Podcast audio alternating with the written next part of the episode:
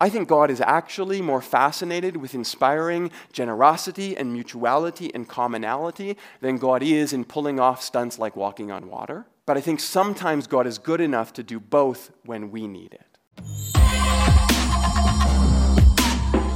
Last week, we jumped back in with Mark 6 and the feeding of the 5,000, a particularly fun kind of story that leaves, I think, a lot up to our imagination. And this is really one of my favorite things about Mark in particular among the Gospels. He likes to give you the what and then ask you to wrestle with the why. So let's take a quick look back at last week before we move on.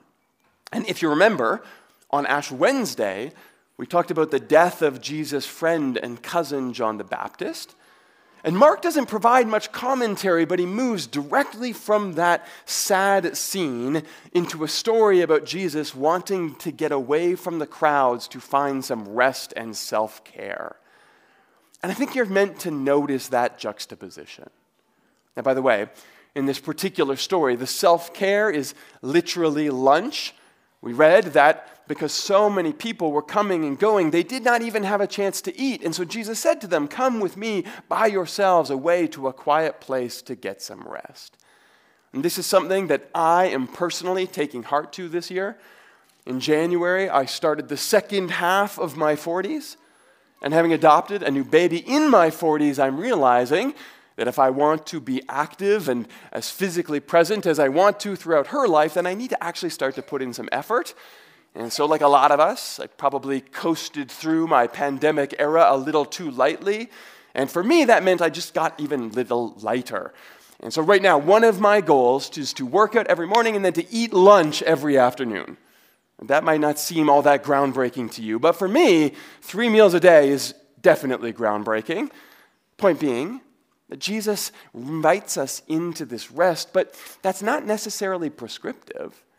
It's conversational about who we are and what we need, where you are now and where you want to be, how you care for yourself well so that you can get there next. And all of that is very present in this tiny little glimpse behind the scenes with Jesus and his friends. But what's interesting to me is that in this setup, Jesus' grief and his recognition of the toll that's taking on his body, that leads us into a story about the physical needs of others. And so we talked about these three movements, these little inciting incidents in the story, all initiated by the words of Jesus. He calls for rest, but when the crowds follow, he pivots into compassion. By the way, not lost on me that Jesus, who was hungry himself to begin with, has compassion on the crowds in their hunger. Sometimes I think it's actually in confronting our own limitations and prioritizing our own needs that we uncover a sense of purpose and calling in how we can serve those around us. But when that need seems overwhelming to the disciples, Jesus reminds his friends to start where they are with exactly what they have. And I'm not naive here. I'm not saying that every time you offer yourself and you trust in God and you do the right thing, the outcome will be this miraculous. That's not real life. But I do know that every good thing starts with someone who's willing to try. And sometimes, maybe just that willingness is what matters the most. So the disciples offer their five loaves and their two fish, and Jesus holds it and he prays, and everyone was fed. All right, today, let's pray, and then we'll push on toward the end of chapter 6. Creative God, who sits behind all of our good stories, who weaves in and out and through our experiences, leaving behind hints of your grace. May we develop eyes to see your presence near us, all around us today. May that motivate us to look back and then see where you have been in our past. Those moments of goodness that encourage and strengthen and point us forward with new courage. May our eyes slowly grow to see your goodness always. And may our feet then move to bring your goodness to those who are near us. And if we find ourselves today in need of you for rest or work or friendship or space or healing or kindness or welcome or correction, then we trust that we might find you in just the way we need today. Might your healing grace flood around us with the nourishment that we need and the care that we crave. May all signs point us back to your arms, we pray. In the strong name of the risen Christ, we pray. Amen. All right, today we are going to pick up exactly where we left off last week, and that puts us at Mark 6, verse 45. And today we're going to cover rest again, enough for all passing by and opening our eyes to what's around us. But why don't we jump in and just read for a bit? This is verse 45. Immediately, Jesus made his disciples get into the boat and go on ahead of him to Bethsaida while he dismissed the crowd. After leaving them, he went up on the mountainside to pray. It's only two verses, I know, but I do want to stop here for a moment because last week we saw Jesus articulate the need for him to get some rest in the face of the grief over the death of his cousin. And then we saw him change course to care for the crowd that had come to hear him. And as I said last week, we need to be really careful with that part of the story. Because we don't want Act 2 to make us forget Act 1. That's a recipe for something really bad in our lives. There's always a good reason not to rest. But look at this here now. Jesus recognizes that, yes, sometimes we need to change course, and sometimes there are moments where we prioritize someone else's needs over our own. But then, as soon as he deals with that, he immediately returns to the original need he recognized in himself to get some rest. Like, please don't miss this here. Even in those moments when you know in your gut that you are where God wants you to be, and that in that moment, you are uniquely positioned to offer yourself to someone else in service. And you feel their plight in your splanchnon, just like Jesus, and God calls you to act with what you have available to you right now in your pocket. None of that eliminates the needs or the limitations or the care that we need to extend to ourselves.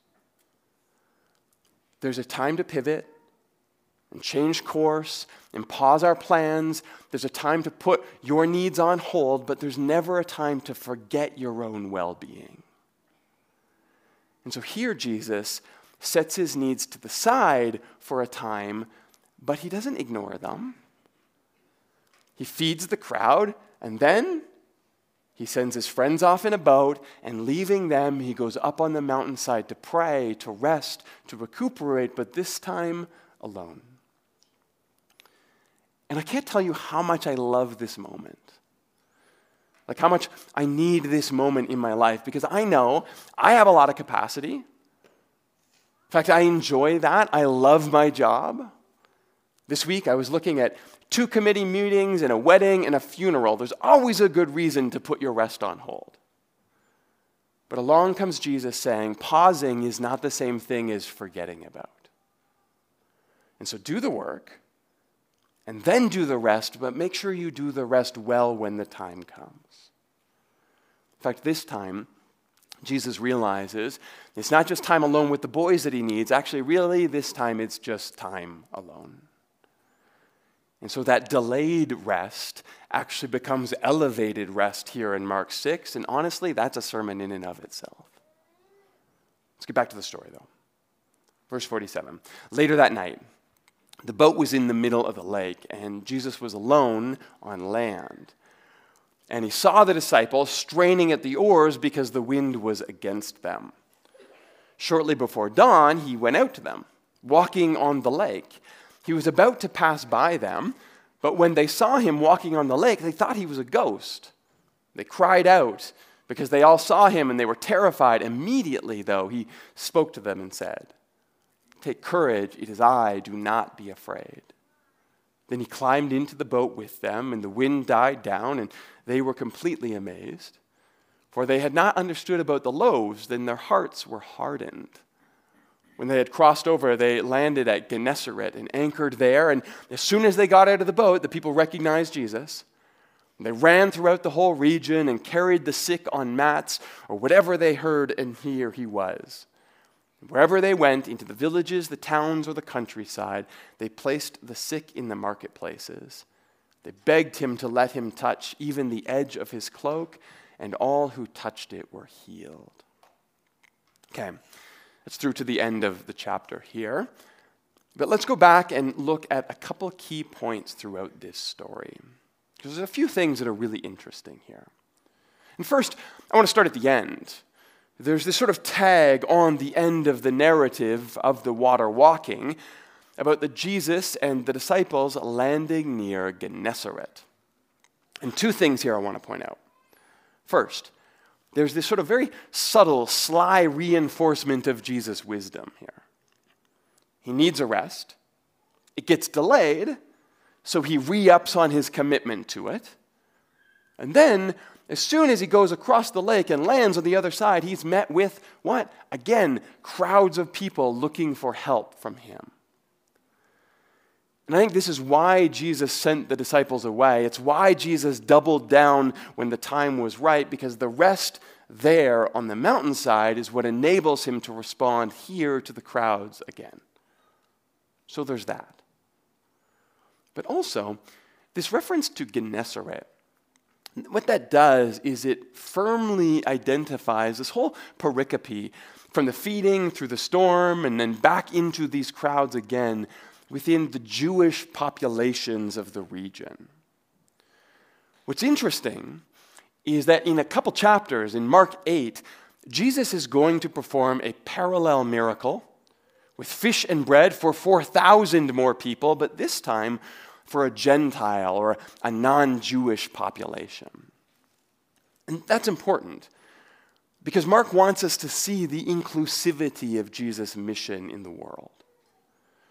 If you go back to the fall, uh, the first half of the Gospel of Mark, we did a sermon there about the healing narratives that opened the story in Mark.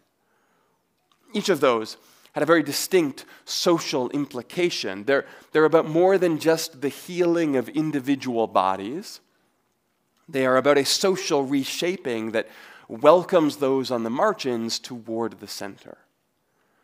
Well, these two parallel feeding narratives are doing something very similar in Mark, but this time in a sort of subtle, subversive way. Last week, we read that Jesus saw the crowds and had compassion on them because they were, quote, like sheep without a shepherd. And that tends to read sort of very pastorally to us nice and warm and fuzzy and cozy and comfortable, but the primary reference there is actually to Numbers 27 and to Ezekiel 34. May the Lord appoint someone over this community, one who will lead them in and out, so that the Lord's people will not be like sheep without a shepherd. That's from Numbers. And then they were scattered because there was no shepherd, and they became food for wild animals. That's Ezekiel. So the referent here is actually something more like a leader or a king, and less to something like a pastor. Jesus is concerned here that the social structure surrounding these people has become, well, predatory. That's why they're hungry. That's why they struggle to look after each other. And so the feeding narrative is about disrupting the economic story within Jesus' community. There is more goodness here than you think. There is generosity here in the world.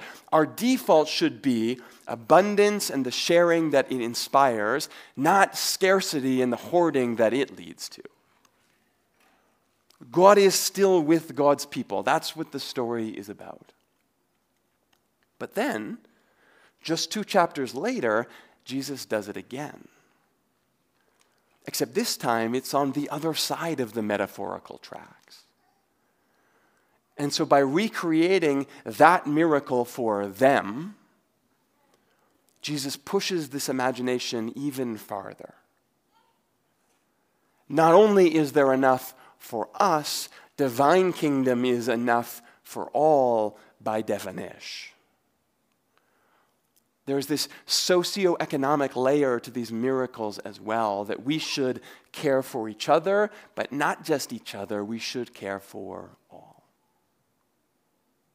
But let's jump back in the water here because there's a few things there I don't want to miss either. So later that night, the boat was in the middle of the lake, and Jesus was alone on land.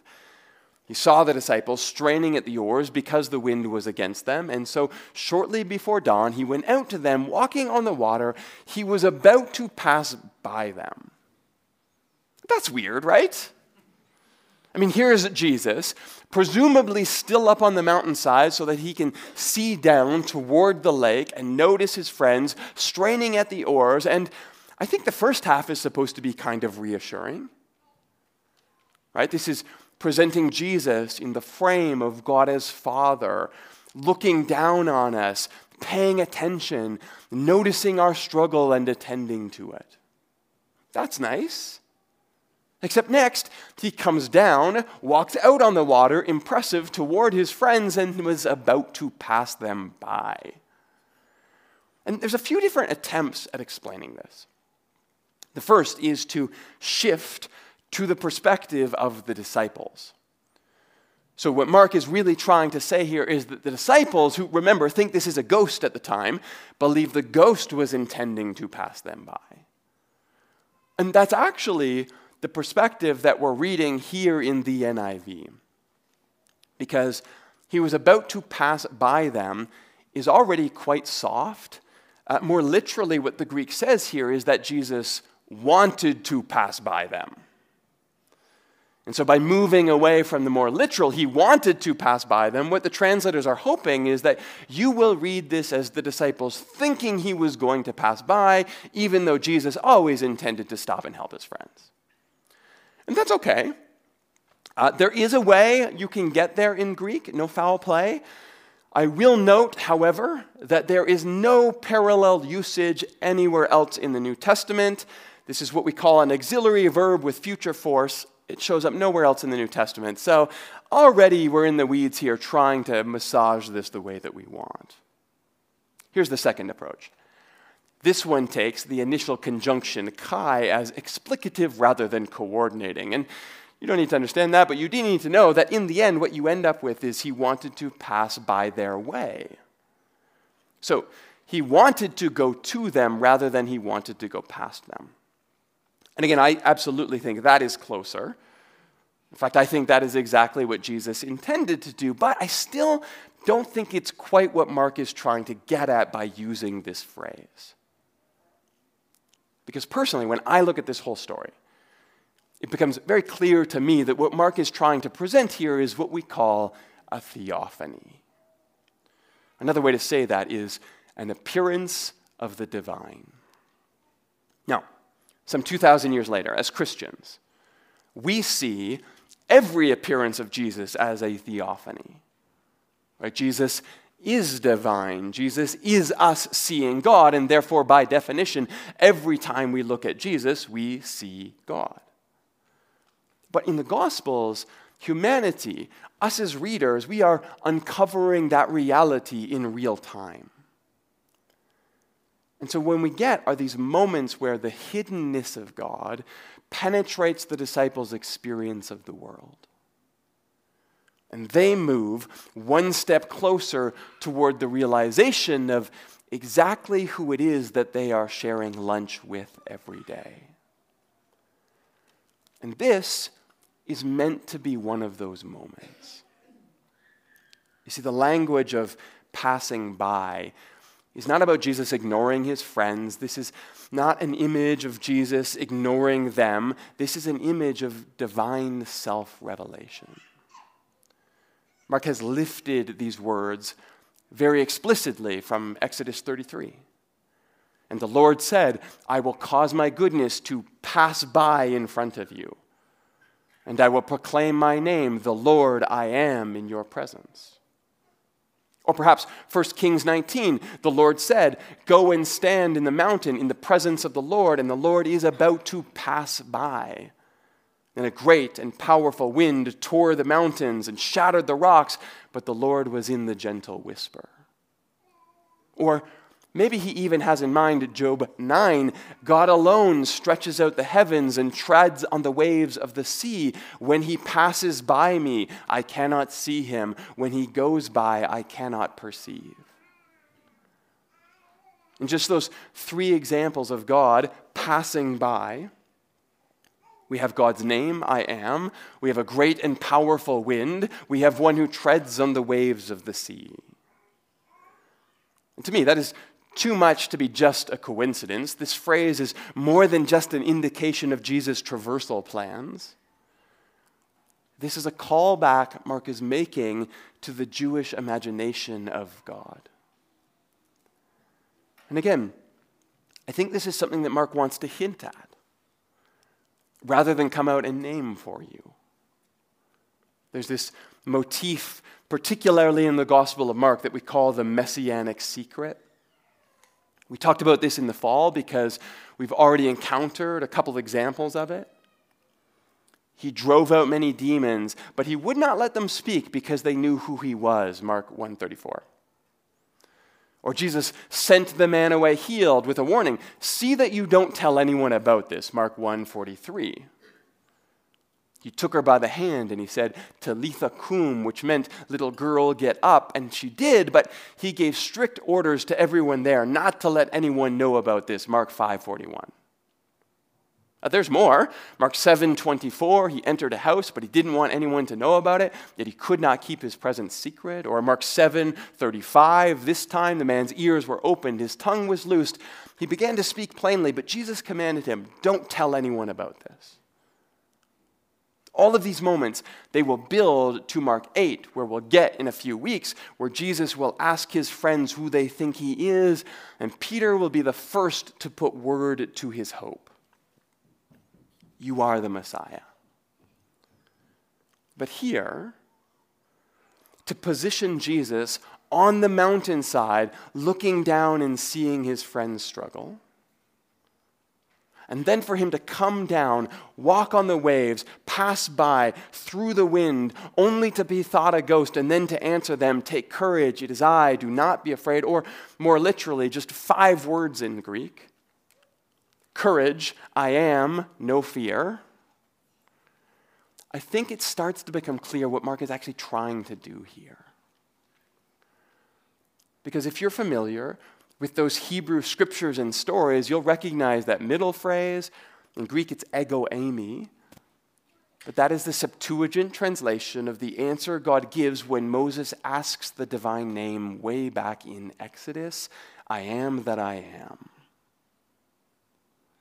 Now, to be fair, scholars will debate here because ego eimi is also a very legitimate Greek phrase that one might use to introduce themselves. Hello, it is I. They had a flair for the dramatic back then. But I think with Jesus looking down from his Olympus, and then moving through the raging wind, walking upon the roiling waves, when his goodness passes by, it becomes clear what Mark has in mind as he narrates this moment for us.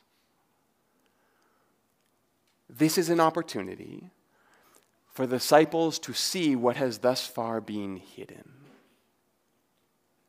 That God is with God's people, that the divine is so much closer than you think. And understand here, this moment is literary. It's been constructed not just for the disciples who lived it, but it's been crafted, curated for us as readers to experience that realization for ourselves that God is closer than we think, even right now. Which makes this last section of the story so deeply intriguing to me.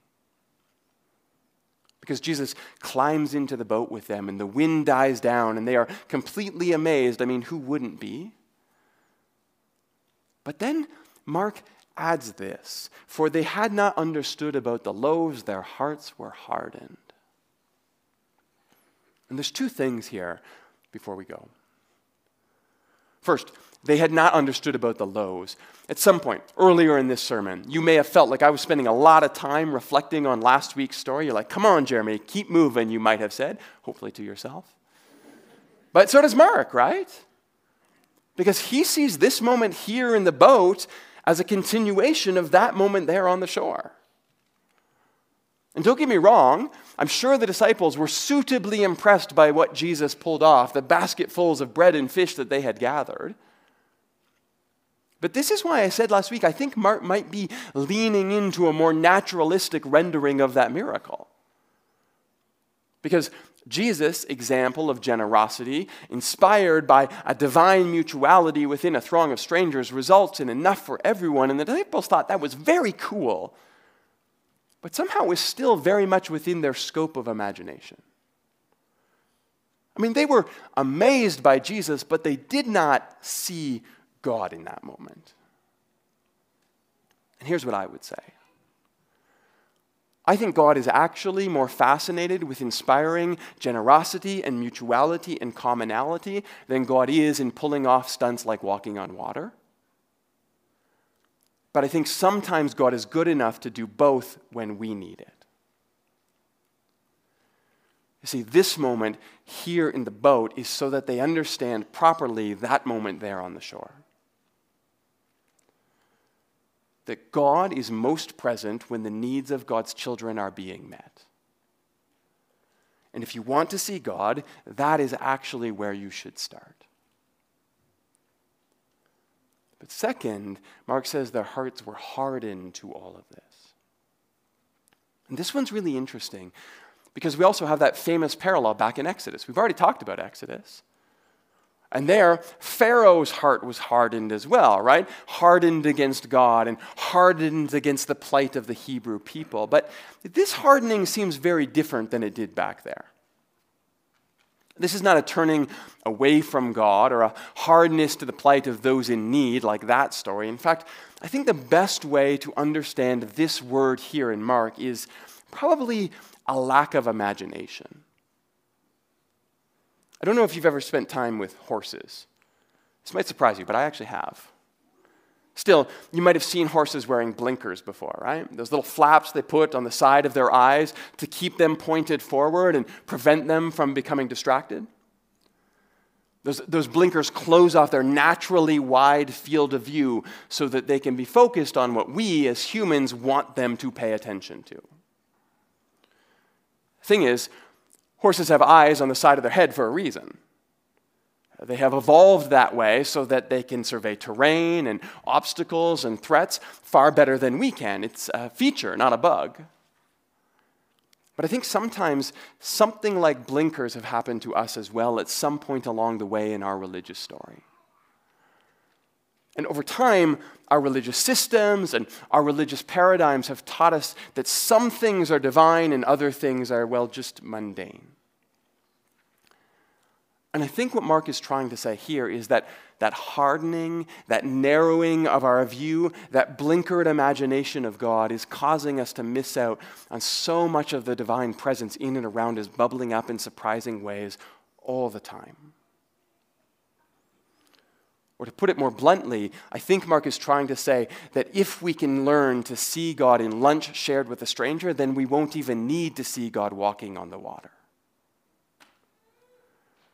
And God might do the miraculous for you. And that might be God's gift to you. And if those moments happen in your life, then hold on to them, treasure them. They're beautiful. Know that this was God making God's self known to you.